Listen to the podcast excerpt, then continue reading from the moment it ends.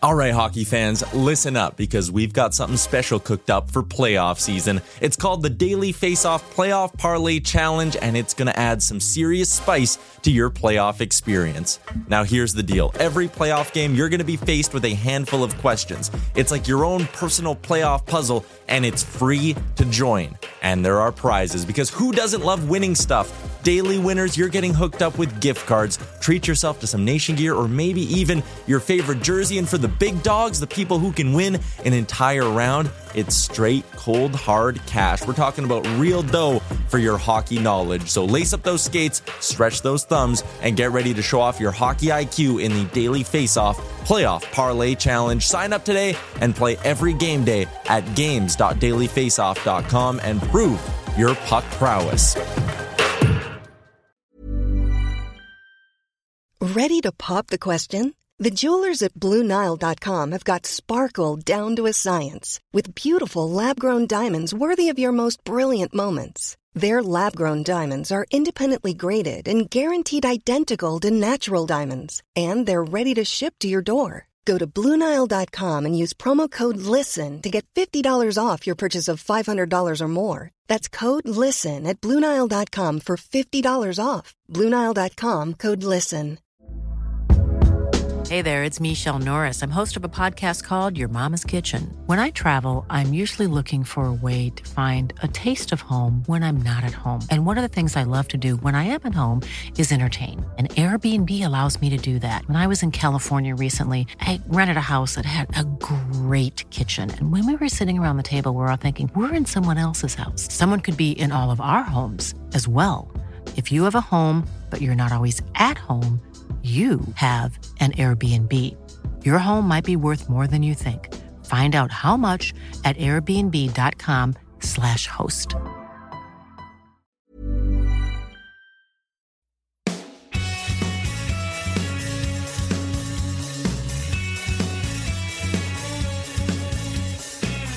Welcome to the DFO Rundown Podcast with Frank Seravalli and Jason Gregor on dailyfaceoff.com. Welcome to episode 222 of the DFO Rundown brought to you by Betano 19 plus. Please play responsibly. The game starts now at betano.ca. Uh, 222. Hey, third of the way there. The old uh, 666. See if we make it. Who knows? uh, Jason Gregor alongside uh, Frank Seravalli. And uh, mention I uh, segue into the six because uh, it is game six tonight. The uh, Dallas Stars, I think, have surprised everyone. How many people, if you would have asked them if Jamie Benn was going to play another game in the playoffs, would have said yes? But here we are. And uh, Jamie Benn returns to the lineup tonight, and the Dallas Stars have a chance to uh, force a game seven. Um, which has happened, of course, before, but only four teams have ever completed the uh, miracle comeback from down 0-3 and I witnessed we'll one of them. Yeah, we'll see, man.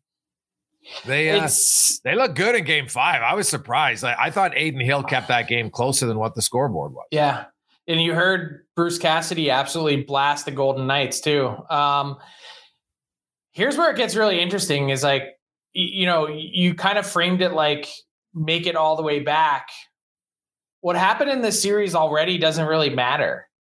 How many teams have come back from 3 2? A lot. There's yeah. one or two, three every spring that do it.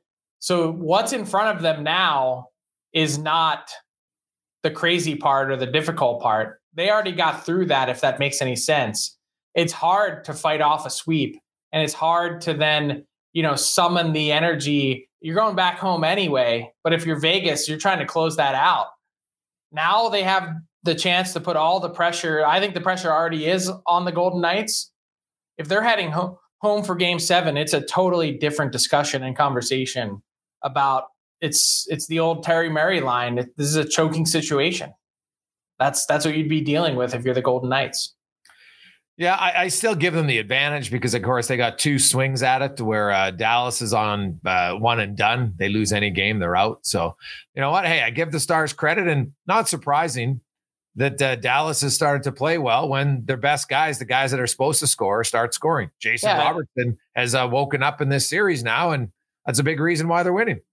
Well, how about Jake Oettinger plays his two best games in I don't know four weeks in a row? Like that has something to do with it as well. Yeah, no, no question. So I look forward to that. And it's also interesting because on the same night, we could watch history in the NBA. Is the uh, Boston Celtics could become the first team ever to come back from a three nothing deficit. They've pushed it to game seven. They're on the home floor. That's the difference. Dallas will be on the road for game seven. But so it's a it's a PBR kind of night for me. I uh, I love watching history potentially being there, especially if anybody watched game six ending where Miami fans thought they won. That was ridiculous and then uh, the Celtics. And man, there was people writing off the Celtics. Uh, you know, Magic Johnson after game. This is the worst effort I've ever seen. And he was here. He is a you know obviously a Lakers icon, and there's a good rivalry there. And saying that Bird and all the great other uh, Celtics, Paul Pierce, they're embarrassed to be a Celtic player, and now here we are. Uh, suddenly they got a chance, and man, they're on home floor. That's a game to watch. And honestly, I would love to see Wednesday, a game seven, just because, you know, just imagine, Frank, it's only ever been four times historically between the NHL and the NBA that teams have come back to win a series down three nothing. In theory, you could have two of them in three days. Yeah, I think the list is incredibly small when you factor in baseball too. To think that there's potentially two cracks at it in one half of a week is insane. Yeah, because well, the Red Sox did it against the Yankees right? Recently. Yeah, the lit like the overall list of teams in pro sports to come back from a three nothing deficit is incredibly short. Yeah. So if you if you're if you're a fan of drama, I think you'll want to uh to check it out. So yeah, we'll see. I uh so there's four in the NHL. Uh there is only one in baseball. Yeah. And it's that 2004 ALCS. Yeah. And the nine, NBA and has nine had, 150 tries in in NBA. Yep. So you're telling me it's rare.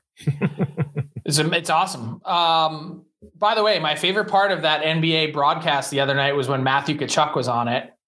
And I, first off, he is such a marketable personality and star. Like, not only is he a superstar in the sense that he has all of the skills and high end skill, but also has that edge to his game. But every time you watch him play, it seems like he's having more fun than anyone else. And that is so incredibly valuable. You throw him on the NBA on TNT set as the game is in Miami for uh, Heat Celtics. And he shows up wearing a world famous elbow room shirt, like the legendary bar on Fort Lauderdale Strip. Tyler and I may have may or may not have had a few cocktails there during the All Star weekend, as uh, I believe the entire Tkachuk family did, posted up right inside of the the uh, the bouncer there. Uh, like, are you kidding me? Shows up wearing that shirt. Like, get get this guy uh, passes to anything ever.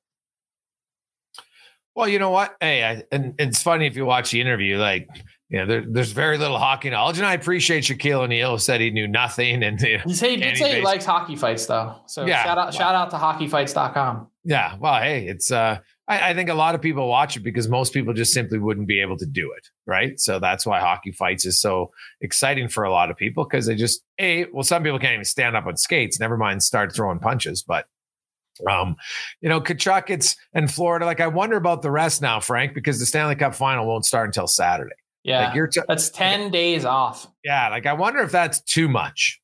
Oh, I, I think a week is too much. Like you can't even fake it or simulate the game action. Like, and if the Stars are to play Game Seven and win, or even the Golden Knights to play Game Seven, and I whoever wins has a significant advantage. I think in the first two games of the series, um, and sometimes that's the difference between who wins and loses the cup.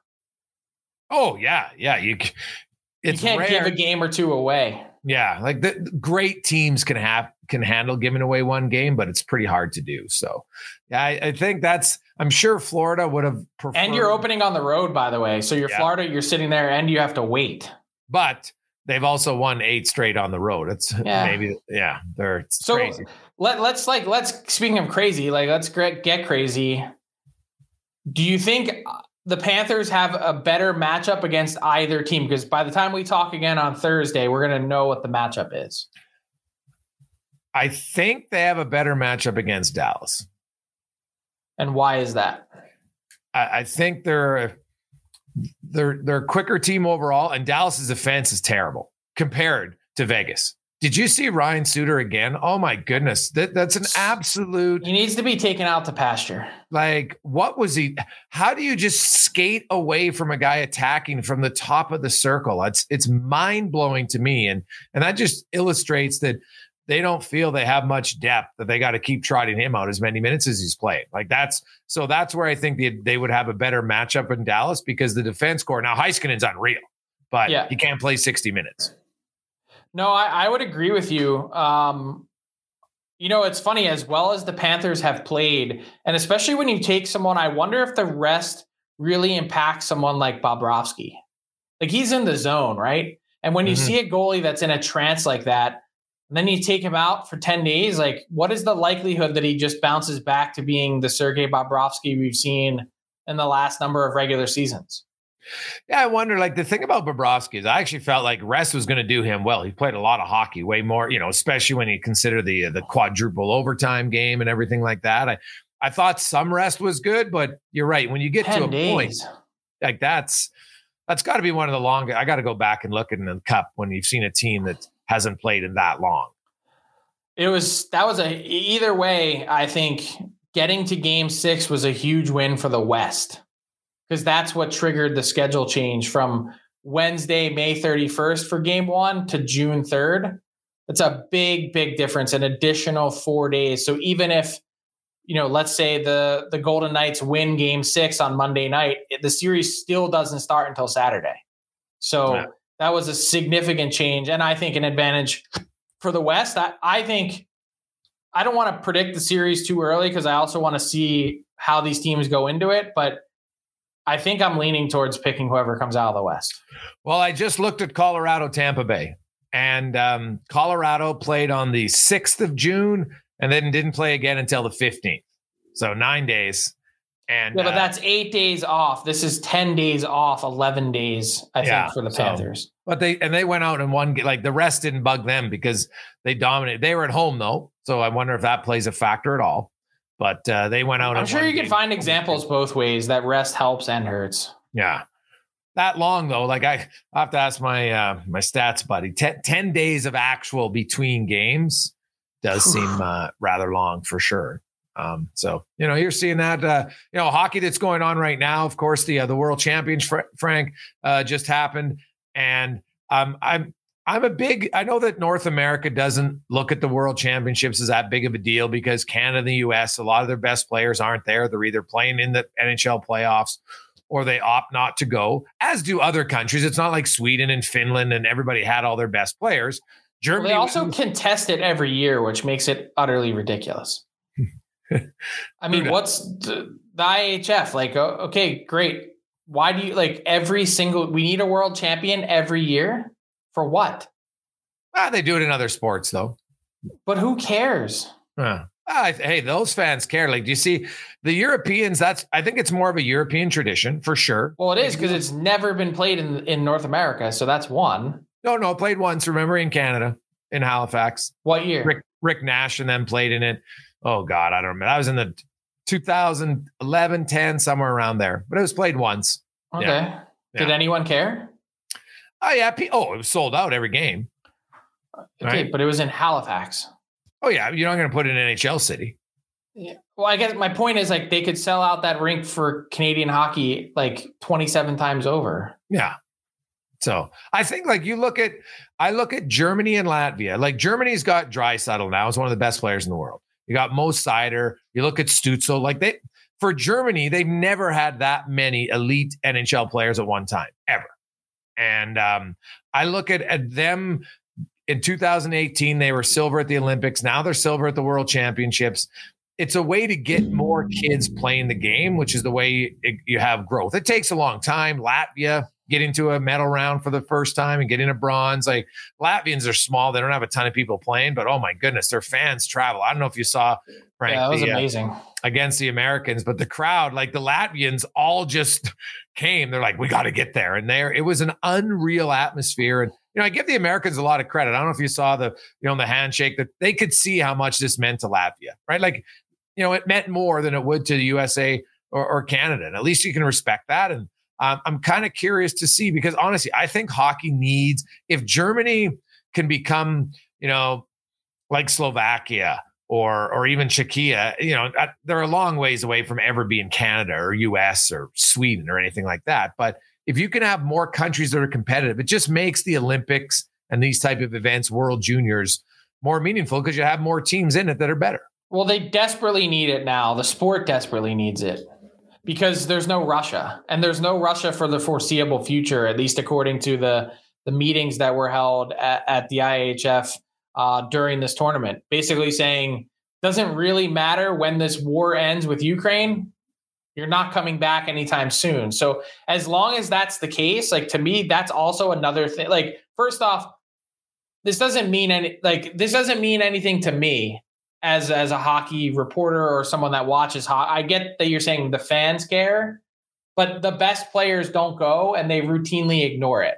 So like as long as that continues to be the case, this is always going to be a second rate tournament for me. I don't care world supremacy or whatever it is. But then you add in the Russian factor of not having yet another sort of quote hockey superpower there. It just further waters down what is already mostly a meaningless tournament anyway. So um, to me, like not to to pour you know any cold water on it, it just it doesn't even register in the U.S. Oh no, I wouldn't think so. But like but Canadians think- watch it because Canada is expected to win every year, and Canada won for the 28th time on Sunday. Yeah. Um, but so I, Canadians watch it, but like Europeans may care. And by the way, none of that absolves sort of how embarrassing the U.S. loss was to have one of their best showings ever in the worlds. Um, start out, I think it was 8 0, and then lose both of the medal round games. Yikes. Yeah, it wasn't a great ending for the U.S. And so the, U.S. can they don't care and. And, and, no offense, they probably don't need the U.S. fan base to care because you want to. U.S. hockey's growing and improving; it's take leaps and bounds. But you go back to 1980, and there there always is a stepping off point. U.S. didn't care about hockey until they had a great upset. Really, they didn't up until 1980 it wasn't a big deal. And even then it wasn't like it was a quick turnaround but 80 and then again when they were when the this, when the us won this the whole World tournament's Cup. a money grab though. I'm not i refuse to believe that it has any impact on building the sport somewhere else. What's like money? consider consider that. Who where does the money go? This is this funds the entire iihf for like for the year. Consider yeah. this. They play the tournament in years where there's also the olympics how dumb? Oh, that, that? yeah, that makes no sense. It, it's yeah. it's all of this ever has been is about cash. Not about history, not about bragging rights, not about anything except for cash. So like let's let's understand what the IIHF is about. Yeah, well, does is that different than any other pro sports league? It's not a pro sports league. It's supposed to be a not-for-profit federation. Yeah. That that is the governing body of hockey. No, it's it's not. It's not a league. Yeah, it's not a league, but my point is it, it, still has professional athletes in it. Is there a professional sports? I don't care if you call it tournament anything that isn't about money. Of course it is. It's the number one basis of all of them. It's not like this. It's utterly ridiculous one. that this is contested every year. Yeah. To determine what? World champion. Yeah, well, congratulations. I got a question about the double it's a golf clap for Canada's 28th World Championship that no one cares about. Would the tournament be better if they started it a month and a half later or potentially did it like right off the bat in September? Do you think they'd get more more people, more more quality players in it or no? No, you, well, you definitely wouldn't get it. If you started later, you, would have even fewer players because now they've had time off from playing. And, um, you know, even, even the fact that they've moved it back to May is why some guys say no because they've already been out for a month and now they're into their off-season training. I've talked to some players I know who turned it down this year and they're just like, "Man, it was a little it was a little too late afterwards. I don't want to go back because now by the time you end, it's the end of May and then you got to start." And so a lot of guys want to start their training routine a little bit earlier. Um, doing it in September, uh, I, I don't think you'll ever have that happen. The NHL, heck, the NHL barely wants to have like it, you know having the, their own World Cup, which they should have, by the way. Um, so it, it'll never go there. It's always going to stay at, at, the spot it is. And it doesn't have to be a perfect tournament uh, at all, but this is more for the Europeans, and that's fine. Um, you know, there's tournaments. so then let's call it the Euro. Oh, I, it's World Championship. Like, like, come on, the Euro fans care more. That's all. That's the only group that cares. Just call it the Euro Cup. That's it. Canadian fans watch it. They, they know what it is. People know what it's about, right? It's because every time your country loses, it's, or, it's well, just, it wasn't the best. We could talk about this forever. All I'm saying, the only point is the best players in the world routinely shrug. If they're out of the playoffs, they're like, eh. You have to actually convince players to go. Like, and and you're talking about like third rate NHL players. I know that I'm not demeaning anyone that went this year, but you're talking about guys that were fringe players in and out of the lineup for some of these teams this year that they had to convince to go. To say that this is a world championship is just a farce. It's an absolute farce. I'm sorry. I can't I can't talk about it anymore. I'm done. Oh, geez. Talk about full outrage. No, um, I just. It's are we allowed like, to talk the Memorial Cup? Can we talk Memorial Cup, or is that not big enough for you because it doesn't have all the best junior players? It doesn't have enough Americans in it. Can we talk Memorial Cup? No, it's not, not. It's not. It has nothing to do with uh, American or Canadian or any. It's just like when the best players routinely decide to not go. Yeah. I don't know how it could be a thing. You, you but the Memorial Cup, the best players are playing because sure. they won their leagues, and then there's the host city. Yeah, but it's not European, whatever. But my point is, hockey's biggest problem is it's too damn elite. That's hockey's biggest problem globally. So I'm not going to shit on a tournament because it's not the elite of the elite. That's the biggest problem with hockey and the lack of okay. growth is because there's too much elitism around it to say, oh, if it's not the best of the best, or my 10 year old isn't on the best team, it doesn't matter. That's hockey's biggest problem. That's why it doesn't grow. I think that's fair. That's just not look at basketball tournaments around the world and why basketball. They play massive tournaments. Look at soccer. Soccer has the Euro Championship. It's huge. It doesn't even have everybody in the world, and people go crazy over. Yeah, you're right. Right. So to me, the best players in soccer play in the Euro. But they don't all go. They don't all go to qualifying. They don't go to all those games that matter. And some of their countries don't make it because of that. Yeah. So to me, I just I don't like shitting on it because I know what it's about. And it's a big deal for Latvia and Germany. It was massive. Those yeah, two, no, uh, and I'm not taking anything away from their accomplishment. I like to see the scene in Latvia. It's a, it's a freaking national holiday today. That's awesome. I also learned the one thing I didn't know about Latvia is whoever they knock out of the World Championship, the next day they go to their um, um embassy. an embassy and drop off flowers. Yeah. Just and not to just say hey thanks, which is pretty nice, cool thing. The Latvian fans, the ones that I've met, the one World Championship I went to, they might be the nicest people ever. Yeah, and God, do they like to party? Yeah. Like fire jumping, Frank. If you've never done, it's like a Latvian tradition. You jump over the fire. Hmm. That's when you know you're at a real party. Is when you're Latvian fire jumping you've never tried it, do it once. It can be a little risky. I'm gonna have to Google it first. Oh, I've done it. Uh, you, well, you know, Spec. He's uh, he's he's part Latvian, so done it at his parties too. I've seen a few people where it didn't end well. Um, let's bring in uh, Ty Yaremchuk again. Yeah, get this thing back on the rails. Talk about some real hockey topics. uh, I'm just screwing around. Uh, buy or sell brought to you by our friends at Betano. The game's uh. now, betano.ca. Uh, I'll be honest, I wrote this question assuming the Golden Knights would move on. And now I'm worried I won't get a chance to ask it if they get bounced by our next episode. Matt Tkachuk and Jack Eichel are both top five forwards in the NHL. Buy or sell, Jason? Oh, yeah, I'm selling. Um, you don't have Eichel, not forwards, not players, forwards. Yeah, well, I, I look at the, the, the forward list. So MacKinnon, Draisaitl, McDavid, Tkachuk, and Eichel are your top five forwards in league. Probably not. So, Frank. Hmm. I was just struggling. There seems to be a very anti-American bias on this pod today.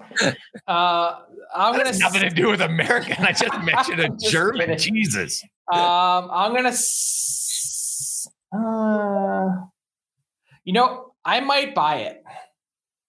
I was trying to think of who the forward I'd put in over them right now would well, be. it would be not right now. We're dealing with a heavy recency bias. Like, hello, Auston Matthews. Hello, David Pastrnak. Yeah, I mean, heavy, heavy recency bias. Like, I, you know, I could be talked into it, but I would likely sell.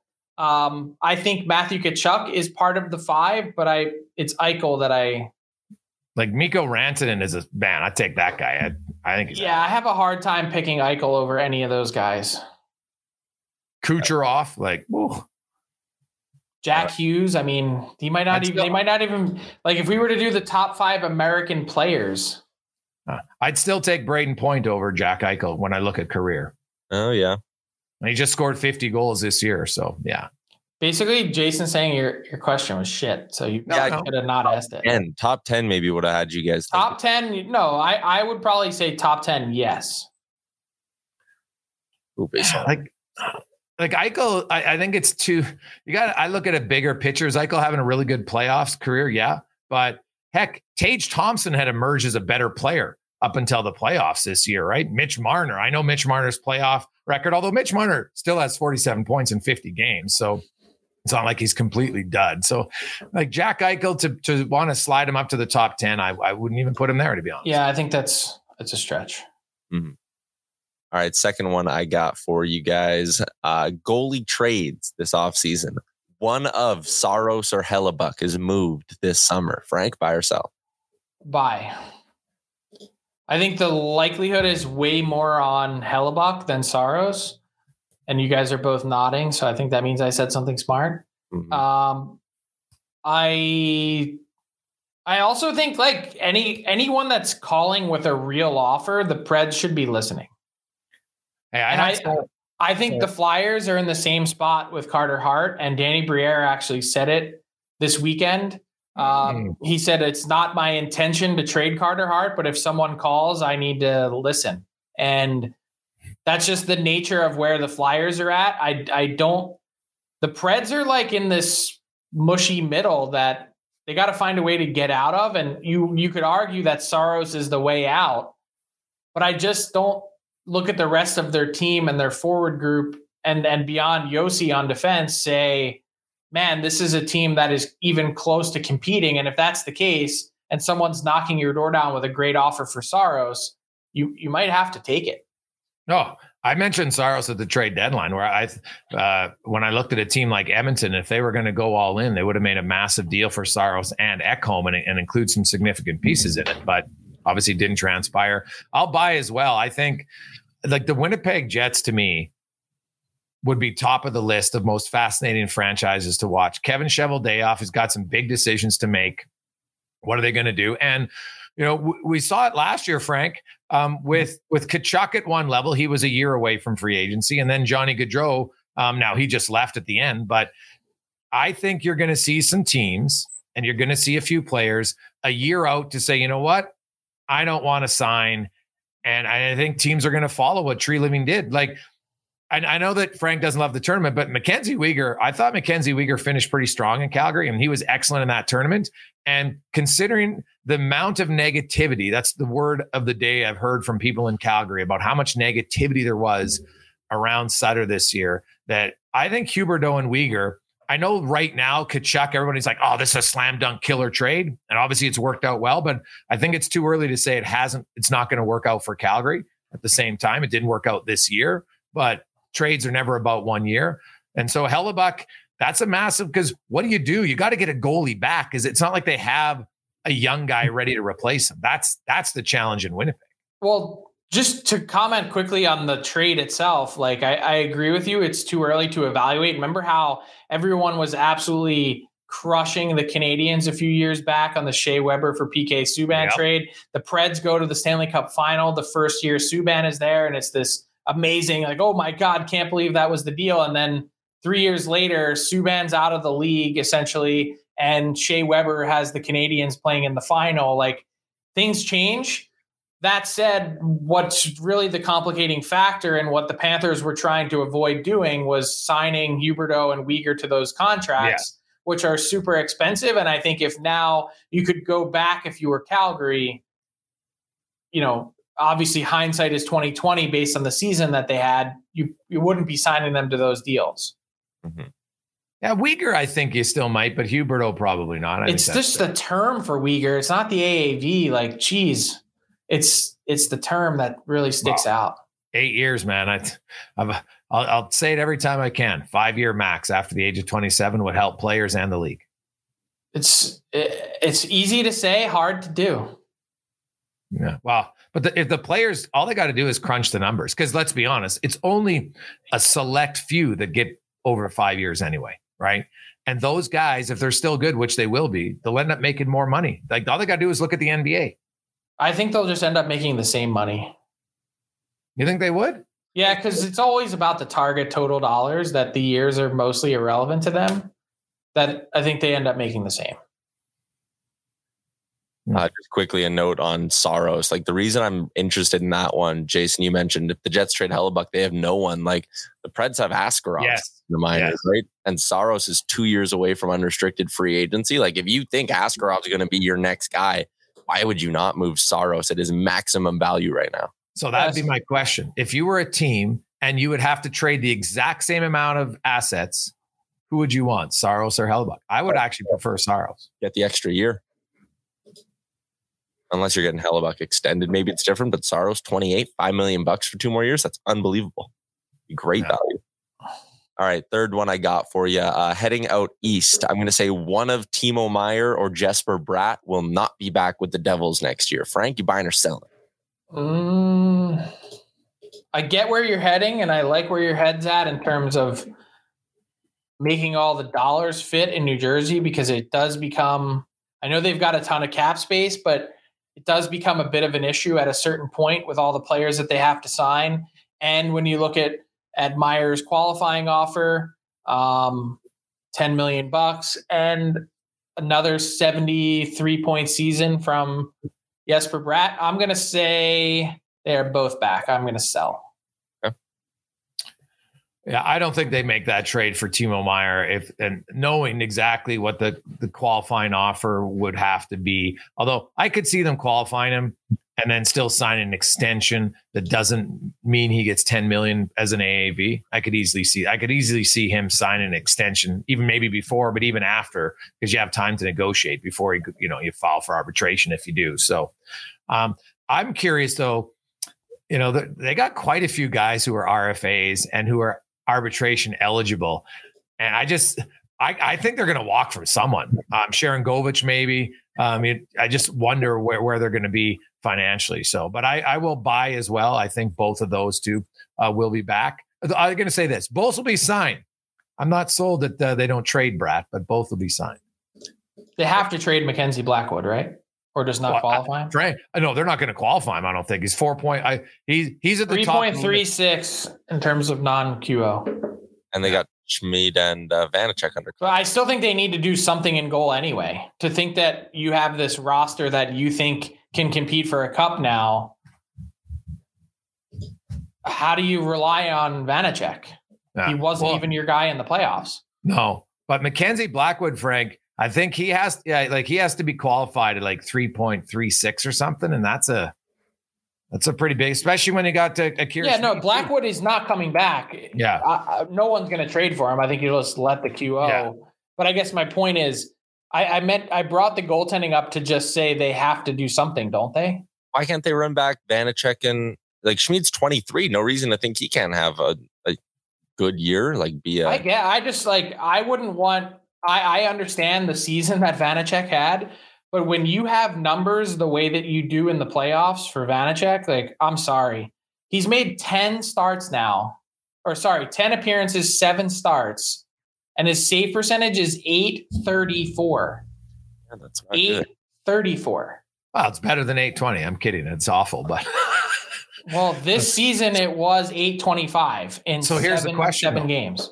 So if you if you don't get Hellebuyck or, or Saros, is there any other goal you could acquire that you think you would feel more confident knowing what they would do for you? I think that's the challenge of the goalie position. Well, that's that's why I think Carter Hart comes into play because he's young Yeah. and because he's he's at you know at some point going to be an RFA again, so he he remains under team control.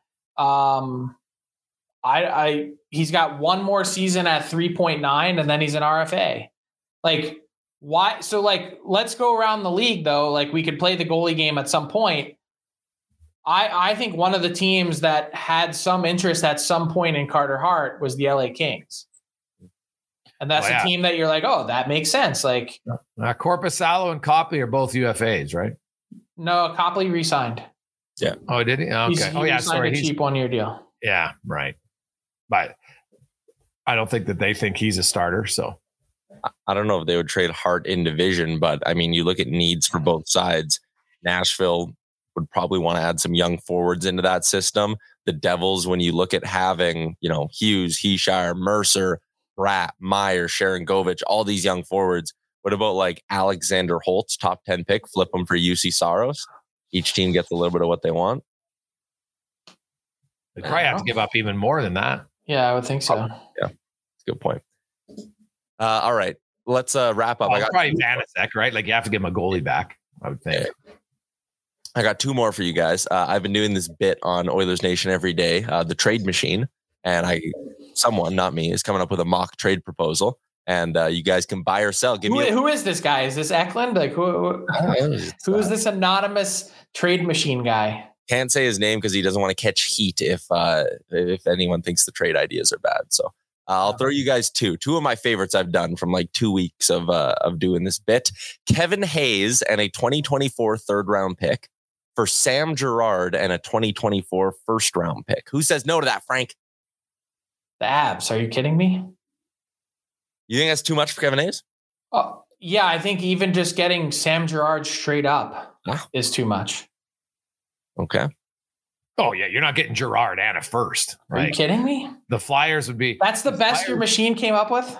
Well, Flyers would be on the treadmill quickly sprinting. Yeah. They would walk to Denver to go make that happen, especially for a team that's trying to get better on the back end. So uh, it wasn't even close, the old trade machine. How about this one?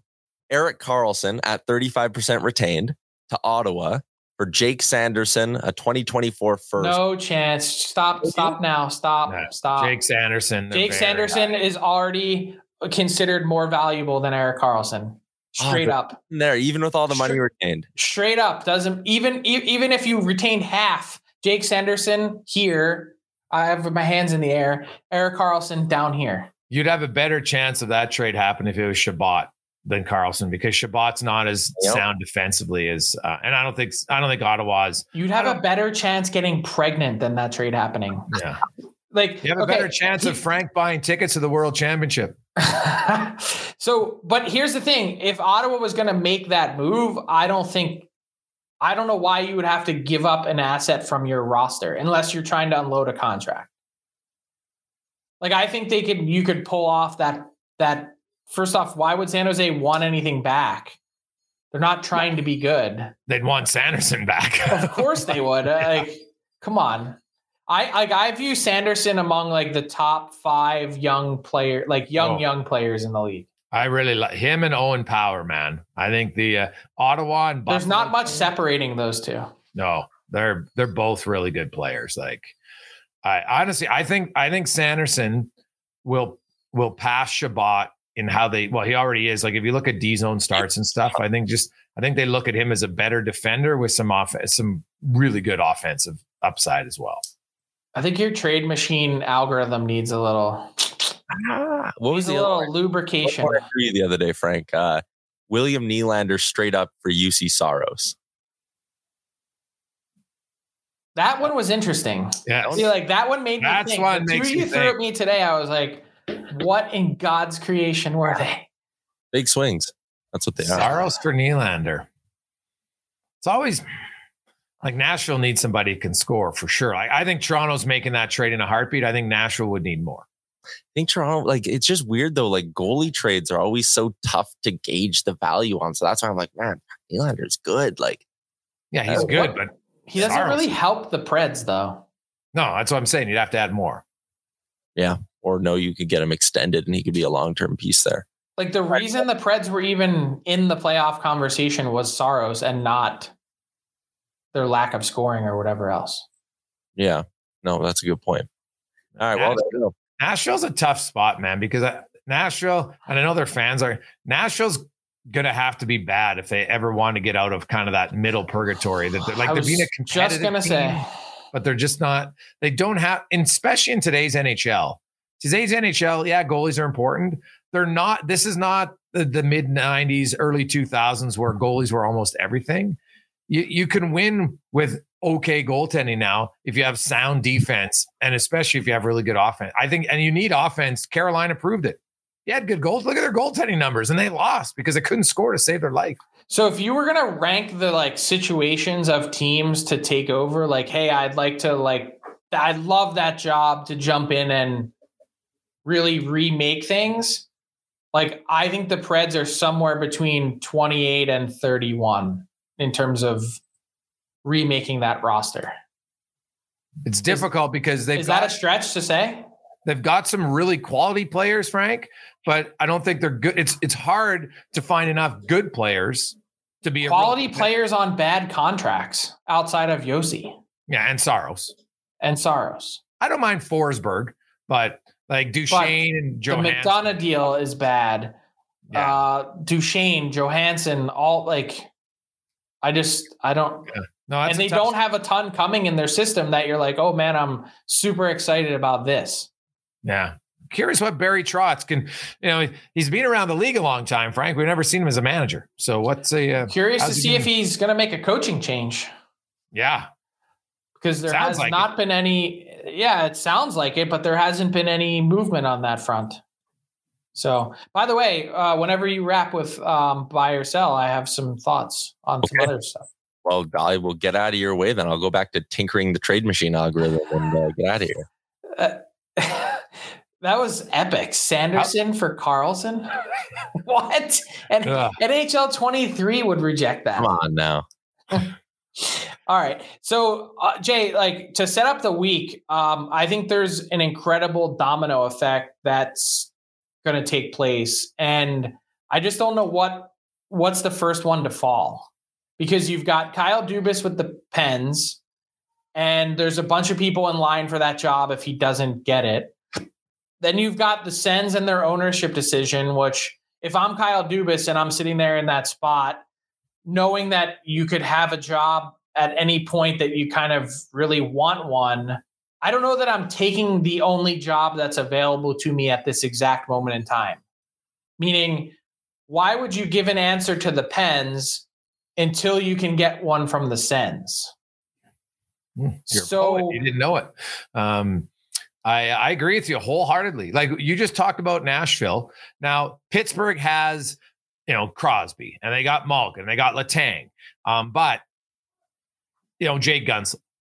You know, I look at Pittsburgh and I think you go there, you've got like a two-year chance to want to go. And so, and then if if you want to make a comparison, you say, okay, Pittsburgh's got a two-year chance to win, three maybe. Let's say three. A lot of people will say, well, Edmonton has a, a three. I might stretch that more, especially because worst case scenario, it's three because if McDavid leaves. So you say, okay, Pittsburgh, would you rather have Edmonton's team or Pittsburgh's team as a GM for the next three years? I think everybody would take Edmonton. So why, if you're Kyle Dubas, do you want to take that job when Ottawa has a lot of really good young players and everybody thinks their escalators going up? So I agree wholeheartedly with you. Yeah, but so then there's a trickle down effect from there. Like, let's say Michel Andlauer gets the Sens, which a lot of people believe he's one of the favorites. Do the Edmonton Oilers then make a decision to promote Steve Staios? And if not, does Staios become the next GM of the Sens? Where does that leave Dubas in relation to all of that? And then you've got then the head coaching carousel starts to spin, right? Because some of these coaching decisions haven't really happened yet based on some of these GM decisions. Like what happens with Sheldon Keefe in Toronto? What happens with DJ Smith in Ottawa? What happens with John Hynes in Nashville? And then you've got all these other openings that no one has really made a decision on yet partially because they're all waiting like no one really wants to dive into a job yet because they're like well how do i know that i if i sign up here that i wouldn't be a candidate for that job over there Well, and then you throw in the Toronto GM job too. That's a pretty big job. So yeah, I think it's uh it's kind of fascinating that because it's risky if you're Dubas to say, well, I'm going to turn down the Penguins because I want to wait see if I get the Ottawa job. Then you don't get the Ottawa job. Now, but then what's the worst job. case scenario then you sit out the year and you wait until someone gongs their gm in the middle of it which someone Yes. will do Oh, 100 percent. Yeah. then No, so exactly. then what? Uh, so like there is no risk really for Kyle Dubas like to think that he can't get another GM job someone will give him one whether it's you know May or June of this year or May of June of next year doesn't really make a difference unless he didn't save his money properly, which I doubt is the case. Yeah. And then it comes down to would Pittsburgh still, because there is something to work with Sidney Crosby, who's probably going to go down as top five player of all time when he retires. Right. I, I think there's a strong conversation to be had that he's right in there. So would would you just want to just to be able to work with someone like that and, and see his work ethic and learn stuff like that would be int- that's not a reason you take a job. No eh, i don't I think so. Because you mentioned the gms who get fired. If let's say a gm gets fired in the first 40 games of the season frank it's unlikely not not impossible but unlikely that that's a good team you know what i mean yeah but i would say even just comparing pens and sens I don't even think they're in the same ballpark in terms of how attractive the opportunities are. Like Pittsburgh, you need to outside of the chance to rub shoulders and work with Sidney Crosby. You're looking at like you're you have a justified ask to go in there and say you want a seven year contract as the next GM. Yeah, based on all the work that needs to take place.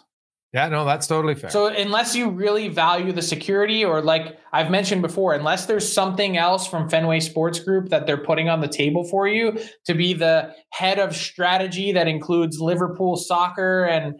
and and the Red Sox, which like I don't know why they like he doesn't have the credentials to do that. Why would they? Unless there's something else in it for you that really scratches your itch, then I don't know why you'd pick the Pens over the Sens. Because everything that we've ever sort of I don't want to say mocked, but like you look at the Ottawa situation and you've said, oh, this is, you know, embarrassing. It all stemmed from ownership. And Eugene True. Melnyk's dead. Yeah. So, uh, not to rain uh, on his parade or or or to uh, to sprinkle on his grave, now you have a new owner coming in and likely a new arena that follows in short order and one of the best young rosters in the NHL and prospect groups.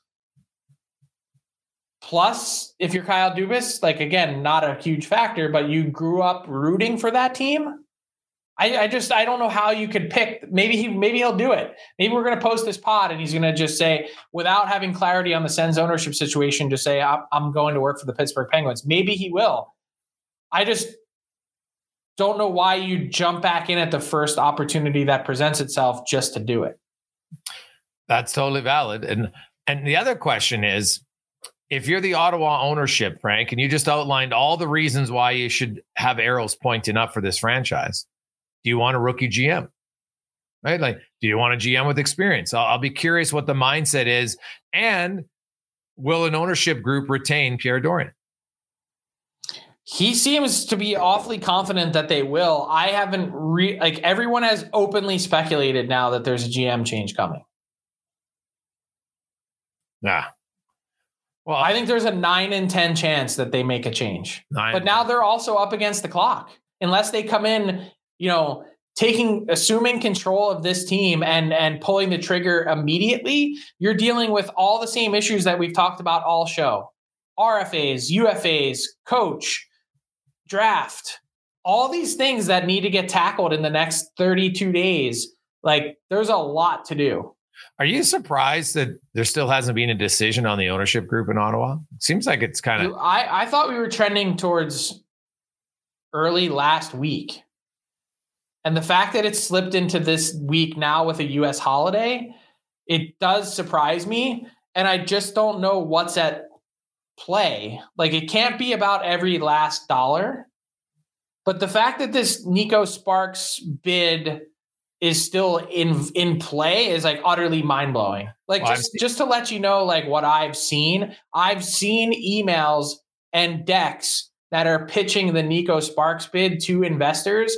And the one thing that I put in, in my tweet was that they acknowledged, quote, this is somewhat of an urgent matter like aka hurry up and get your money in because we're up against a deadline here. And I, it was funny because i saw neko sparks refer to this reporting on his twitter as quote the haters. I don't know what that means. It's just reporting facts. Um the haters are in the way of this bit. Like what? Yeah. Who is neko sparks by the way? Go go i'm telling you go research him. Go figure it out. You tell me if you can answer the question who is Neko Sparks? Well, you know, he has less than 400 followers on Twitter. I don't know how that's possible. Uh, his Instagram doesn't have much more. And what who is he where does he come from how did he attain wealth what kind of wealth does he have and who is actually backing this bid because even the people that they've talked to for potential investors they're asking hey who's leading this bid and the answer is well you know we have a billionaire here and we have a billionaire there and a billionaire there and we're trying to decide yeah Oh, okay. So you're trying to decide, like, just tell me who it is because I'm not investing money if not. And then all of a sudden, when you say that, then you become ghosted and they stop talking to you when you actually ask and press them for details. Just as when you look for Neko Sparks online, where does he work? Who's he in contact with? Where's his office? Oh, wait, that property is closed. Uh, this site is password protected. This, this, and this it's it's no joke when people in the NHL tell me that the NHL has another John Spano on their hands. Show me the money. Like we're now at the stage of like where where are the goods? And the fact that you're soliciting investors now and saying it's urgent means that you haven't the whole time. I honestly think, Frank, the when, when you have two other reputable bids, what are you even wasting your time on that one for? Well, That's the theory is that they're using the Neko Sparks bid to bid up the others. But aren't the bids already in now? Nope. They're keep they keep trying to juice them up a bit. It's yeah. these aren't just like here's your number and that's it and like it's not like a silent auction where you like you write down your number and submit it and then they just pick the winner. That's not how it works. Oh, it's, wow. It's it's a wild process. And to tell you what, that's what these other two or three legitimate bidders are saying. They're like, we we submitted our bid. Like, why are we bidding against ourselves? Well, that's what I mean, hundred percent. And so, like, I know it, it seems like a an odd game of cat and mouse to play if you're the NHL. But sadly, when you look at past history, Frank, uh, you mentioned Spanos. Heck, there's a 30 for 30 on it because it was so crazy. Spanner. Wow. Yeah. It's a it's an unreal. If you haven't seen that 30 for 30, it's called Big Shot. You got to check it out. It's an amazing, amazing hour of your time. And he wasn't the only one. There's been a few other shady owners and, and ownership oh, bids Boots under Del Gary Baggio, and there's yeah, a like million under, of them under Gary Bettman's reign. Like if you want to look at the one big, that's been it. So he gets fooled by you know the talkers and what have you, and so he sure can't afford to do that this time. And the fact that they're even still in play, I, I just it, it soils it a little bit. It should, because why are you entertaining potentially inauthentic people? But I, I mean, I guess they also put a deposit down that is non-refundable if they win the bid and squelch at the last minute. So maybe that's real cash. Yeah. That the Spano story, I, I went back and read it again. It's just so yeah. epic. But the money. So he, so he was like, he was supposed to show up with a seventeen million dollar deposit, and then they they were like, oh, there must be a problem with the wire, and then it was like. Yeah. They sent a wire for seventeen hundred dollars. Like, oh, there must have been an issue at the bank. There's missing a few zeros. I don't know why they would do that. Yeah, it just uh, kept going and going and going, and then like, what, what was that? Uh, the story from Jim Lites, who's still uh, uh, working as as president of the Dallas Stars, said something like, he was like courting us to buy the team and we went out to lunch and he made me pick up the tab. He's like, in all my years spending time around sports owners, I've never seen anyone be like, hey, you got this. Oh, that's awesome. So yeah, I I gotta think they want that sold. So there is actually, you know, there's the game six, which is pivotal, and then we'll see if it's game seven or we're talking about the cup on Thursday. Well, either way, we're talking about the cup. But the uh, Ottawa Toronto, Pittsburgh, and then the coaching carousel. There's uh, there's lots of storylines in the NHL right now that are that are going on. It'll be uh, interesting. And um, also, uh, Frank, so I'm curious to see if the trend of the Memorial Cup, which is very early, it's been a lot of blowouts uh, early on, and uh, I would like to think that will change. But uh, and the games become a little bit more competitive. But it's been an odd tournament with uh, the three games as the time we record this have been uh, 8 3, 6 3, and 10 2, which just doesn't happen very often. Like, so, you know, Peterborough to get spanked 10 to 2 at the Memorial Cup, that's just, it's kind of rare. So we'll, yeah. uh, we'll see how it goes. Frankie, have yourself a good week. And uh, you let us know on Thursday because it's funny how you mentioned Neko Sparks because I was like, I never heard of this guy. And I tried finding him. I'm like, God, am I like the worst reporter? I can't find anything on this It's guy. not you, buddy. So I'm happy to happy to hear that he doesn't like you look at Andlauer, man. There's like pages and pages, and you can see all this stuff. And so like, so for some like again like i i'm a nobody right so for someone that is this big boy hollywood producer whatever he's into um